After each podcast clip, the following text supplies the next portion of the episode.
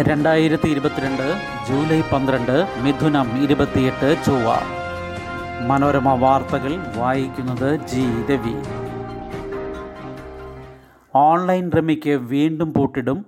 മുൻ നിരോധനം ഹൈക്കോടതി റദ്ദാക്കിയതിനാൽ നിയമ ഭേദഗതിക്ക് സർക്കാർ. ഡി ജി പിയുടെ ശുപാർശ നിയമവകുപ്പ് അംഗീകരിച്ചു. സംസ്ഥാനത്ത് പണം വെച്ചുള്ള ഓൺലൈൻ റമി വീണ്ടും നിരോധിക്കാൻ പഴുതടച്ച നിയമ ഭേദഗതിക്ക് സർക്കാർ ശ്രമം. ഓൺലൈൻ റമി കഴിഞ്ഞ വർഷം സർക്കാർ നിരോധിച്ചിരുന്നെങ്കിലും നടത്തിപ്പുകാരായ കമ്പനികൾ ചോദ്യം ചെയ്തതോടെ ഹൈക്കോടതി റദ്ദാക്കി. ചൂതാട്ടത്തിൽ ലക്ഷങ്ങൾ നഷ്ടമായവരിൽ ചിലർ ആത്മഹത്യ ചെയ്ത സാഹചര്യത്തിലാണ് നിരോധനത്തിന് വീണ്ടും സർക്കാർ ശ്രമിക്കുന്നത്. ഇത് സംബന്ധിച്ച് സംസ്ഥാന പോലീസ് മേധാവി അനിൽകാന്ത് നൽകിയ ശുപാർശ ആഭ്യന്തര വകുപ്പ് നിയമവകുപ്പിന് കൈമാറി.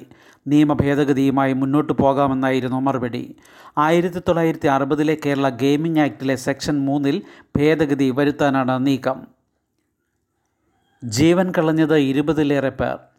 പണം വെച്ചുള്ള ഓൺലൈൻ റമ്മികളിൽ ലോക്ക്ഡൗൺ കാലത്താണ് കേരളത്തിൽ സജീവമായത്. കേരളത്തിലെ ഇരുപതിലേറെ ആത്മഹത്യകൾ റമ്മികളിയിലെ നഷ്ടം കാരണം ഉണ്ടായതാണെന്നാണ് പോലീസിന്റെ കണക്ക്. റമ്മി ഗെയിം ഓഫ് സ്കില്ലാണെന്നും ഗെയിം ഓഫ് ചാൻസ് അല്ലെന്നും സുപ്രീം കോടതിയും വിധിച്ചിരുന്നു. തെലങ്കാന ആന്ധ്രാപ്രദേശ് തമിഴ്നാട് കർണാടക എന്നീ സംസ്ഥാന സർക്കാരുകളും പണം വെച്ചുള്ള ഓൺലൈൻ റമ്മി നിരോധിച്ചിരുന്നു. തമിഴ്നാട്ടിലെയും കർണാടകയിലെയും നിരോധനം ഹൈക്കോടതികൾ റദ്ദാക്കി.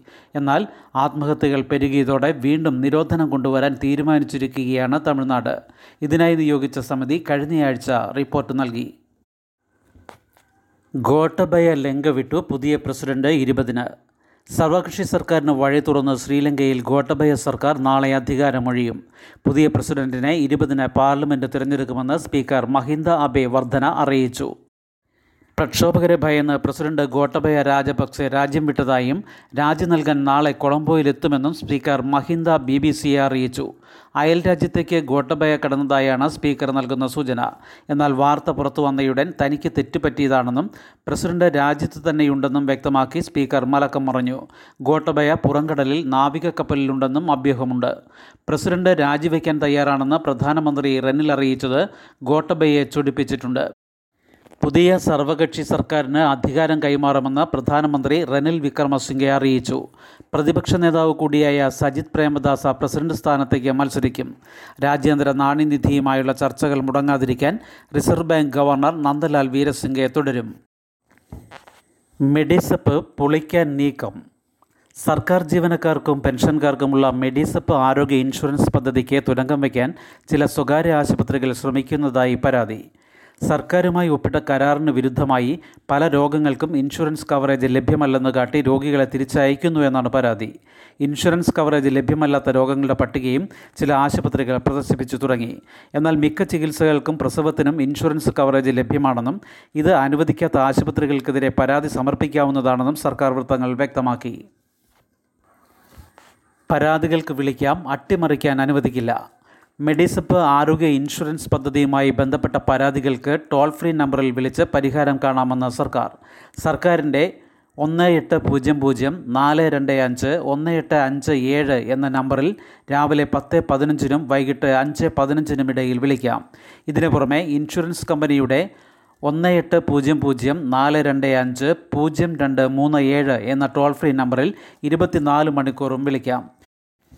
ഒരേ രോഗത്തിന് ആശുപത്രികൾ വ്യത്യസ്ത നിരക്ക് ഈടാക്കുന്നത് കരാർ പ്രകാരമാണ്. ആശുപത്രികളിലെ സൗകര്യം കണക്കിലെടുത്ത് ഗ്രേഡ് ചെയ്ത് മൂന്ന് നിരക്കുകൾ നിശ്ചയിച്ച് നൽകിയിട്ടുണ്ട്. മെഡിസപ്പിന് കീഴിൽ ലഭിച്ച ഇതുവരെയുള്ള എല്ലാ ക്ലെയിമുകളും പാസാക്കി നൽകിയിട്ടുണ്ട്. പദ്ധതി അട്ടിമറിക്കാനുള്ള എല്ലാ നീക്കങ്ങളും ചെറുക്കുമെന്നും അധികൃതർ വ്യക്തമാക്കി.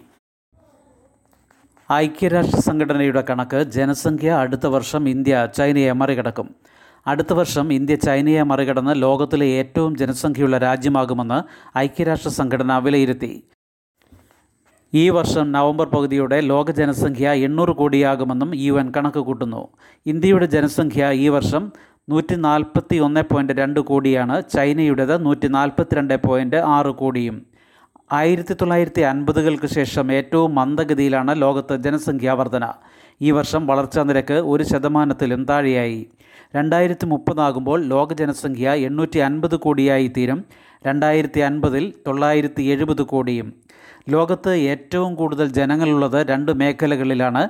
കിഴക്കൻ തെക്ക് കിഴക്കൻ ഏഷ്യ ആകെ ഇരുന്നൂറ്റി മുപ്പത് കോടി. ഇത് ലോക ജനസംഖ്യയുടെ ഇരുപത്തി ഒൻപത് ശതമാനം വരും. മധ്യ തെക്കൻ ഏഷ്യയിൽ ഇരുന്നൂറ്റി പത്ത് കോടിയും. ഇത് ലോക ജനസംഖ്യയുടെ ഇരുപത്തിയാറ് ശതമാനമാണ്.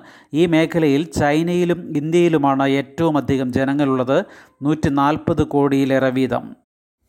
രണ്ടായിരത്തി അൻപതാകുമ്പോഴേക്കും ഇന്ത്യയിൽ നൂറ്റി അറുപത്തി ആറ് പോയിന്റ് എട്ട് കോടി ജനങ്ങളുണ്ടാകും. ചൈനയിൽ വളർച്ചാ നിരക്ക് കുറഞ്ഞ് നൂറ്റി മുപ്പത്തി ഒന്ന് പോയിന്റ് ഏഴ് കോടിയും. ഐക്യരാഷ്ട്ര സംഘടനയുടെ ജനസംഖ്യാ വിഭാഗം സാമ്പത്തിക സാമൂഹിക കാര്യ വകുപ്പ് തയ്യാറാക്കിയ ദ വേൾഡ് പോപ്പുലേഷൻ പ്രോസ്പെക്ട്സ് രണ്ടായിരത്തി ഇരുപത്തിരണ്ടിലാണ് ഈ കണക്കുകൾ. ഇന്നലെയായിരുന്നു ലോക ജനസംഖ്യാ ദിനം. പബ്ലിക് സർവീസ് കമ്മീഷൻ യോഗ തീരുമാനം പന്ത്രണ്ട് തസ്തികയിൽ ചുരുക്കപ്പട്ടിക മൂന്ന് തസ്തികയിൽ സാധ്യതാ പട്ടിക. ഇനി സ്വീകരിക്കുക ഈ വേക്കൻസി മുഖേന സമർപ്പിക്കുന്ന ഒഴിവുകൾ മാത്രം. വിവിധ സർക്കാർ വകുപ്പുകളിലായി പന്ത്രണ്ട് തസ്തികകളിൽ ചുരുക്കപ്പട്ടികയും മൂന്ന് തസ്തികകളിൽ സാധ്യതാ പട്ടികയും പ്രസിദ്ധീകരിക്കാൻ പി എസ് സി യോഗം തീരുമാനിച്ചു. അടുത്ത മാസം മുതൽ ഈ വേക്കൻസി മുഖേന സമർപ്പിക്കുന്ന ഒഴിവുകൾ മാത്രം സ്വീകരിച്ചാൽ മതിയെന്നും തപാലിലോ ഇമെയിലിലോ ലഭിക്കുന്ന ഒഴിവുകൾ പരിഗണിക്കേണ്ടതില്ലെന്നും യോഗം തീരുമാനിച്ചു. കടുവയിലെ ഭിന്നശേഷി വിരുദ്ധ സംഭാഷണം നീക്കും.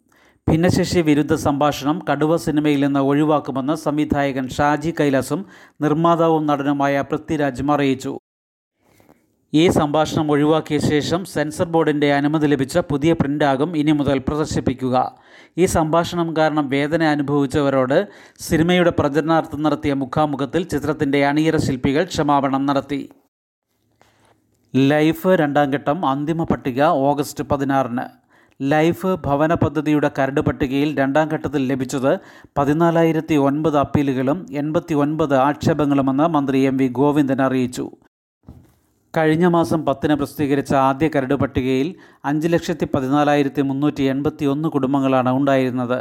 ആദ്യഘട്ട അപ്പീലിന്റെ ഭാഗമായി നാൽപ്പത്തിയാറായിരത്തി മുന്നൂറ്റി എഴുപത്തി ഏഴ് പേരെ കൂടി ചേർത്തു ഇതോടെ ഗുണഭോക്താക്കളുടെ എണ്ണം അഞ്ച് ലക്ഷത്തി അറുപതിനായിരത്തി എഴുന്നൂറ്റി അൻപത്തി എട്ടായി ഈ പട്ടികയിലുള്ള അടുത്ത ഘട്ടം അപ്പീൽ സമർപ്പണമാണ് ഇപ്പോൾ പൂർത്തിയായിരിക്കുന്നത്. ഇന്ത്യയെ ഇന്റർനെറ്റിലെത്തിച്ച സിംഗിൾ വിട ചൊല്ലി വിട പറഞ്ഞത് ഇന്ത്യയിലെ ഇന്റർനെറ്റിന്റെ പിതാവ്. ഇന്ത്യയിലെ ഇന്റർനെറ്റിന്റെ പിതാവെന്നറിയപ്പെടുന്ന ബി കെ സിംഗൾ ഇനി ഓർമ്മ. ആയിരത്തി തൊള്ളായിരത്തി തൊണ്ണൂറ്റിയഞ്ചിൽ രാജ്യത്ത് ഇന്റർനെറ്റ് സേവനം ലഭ്യമാക്കിയതിന് പിന്നിലെ നിർണായക വ്യക്തിയാന്ന് V S N L Videsh Sanchar Nigam limited മേധാവിയായിരുന്ന സിംഗളായിരുന്നു ഇന്ത്യയിൽ ഇന്റർനെറ്റ് സേവനം തുടങ്ങിയത് ആയിരത്തി തൊള്ളായിരത്തി തൊണ്ണൂറ്റി അഞ്ച് ഓഗസ്റ്റ് പതിനഞ്ചിനാണെങ്കിലും തുടക്കം പരാജയമായിരുന്നു. ആയിരത്തി തൊള്ളായിരത്തി തൊണ്ണൂറ്റി അഞ്ചിൽ സ്വാതന്ത്ര്യദിനത്തിൽ ഇന്റർനെറ്റ് ആരംഭിക്കുകയായിരുന്നു ലക്ഷ്യം. ഇതിന് നാൽപ്പത്തി അഞ്ച് ദിവസം മുൻപ് പരീക്ഷണം തുടങ്ങിയെങ്കിലും തുടക്കം പാളി. തിരിച്ചടികൾക്ക് മുന്നിൽ പതറാതെ സിംഗിളും സംഘവും രാവും പകലുമില്ലാതെ അധ്വാനിച്ച് പുതിയ സംവിധാനം പ്രവർത്തനക്ഷമമാക്കി. ഇന്ത്യയുടെ ഈ നേട്ടം കണ്ടുപിടിക്കാൻ ചൈനീസ് മന്ത്രി വരെ നേരിട്ടെത്തി. ഐ ഐ ടി ഖരഗ്പൂരിൽ പഠിച്ച സിംഗൾ ആയിരത്തി തൊള്ളായിരത്തി തൊണ്ണൂറ്റി ഒന്നിലാണ് ലണ്ടനിലെ ആകർഷകമായ ജോലി ഉപേക്ഷിച്ച് ഇന്ത്യയിലെത്തി ബി എസ് എൻ എൽ മേധാവി സ്ഥാനം ഏറ്റെടുക്കുന്നത്. ശുഭദിനം. നന്ദി.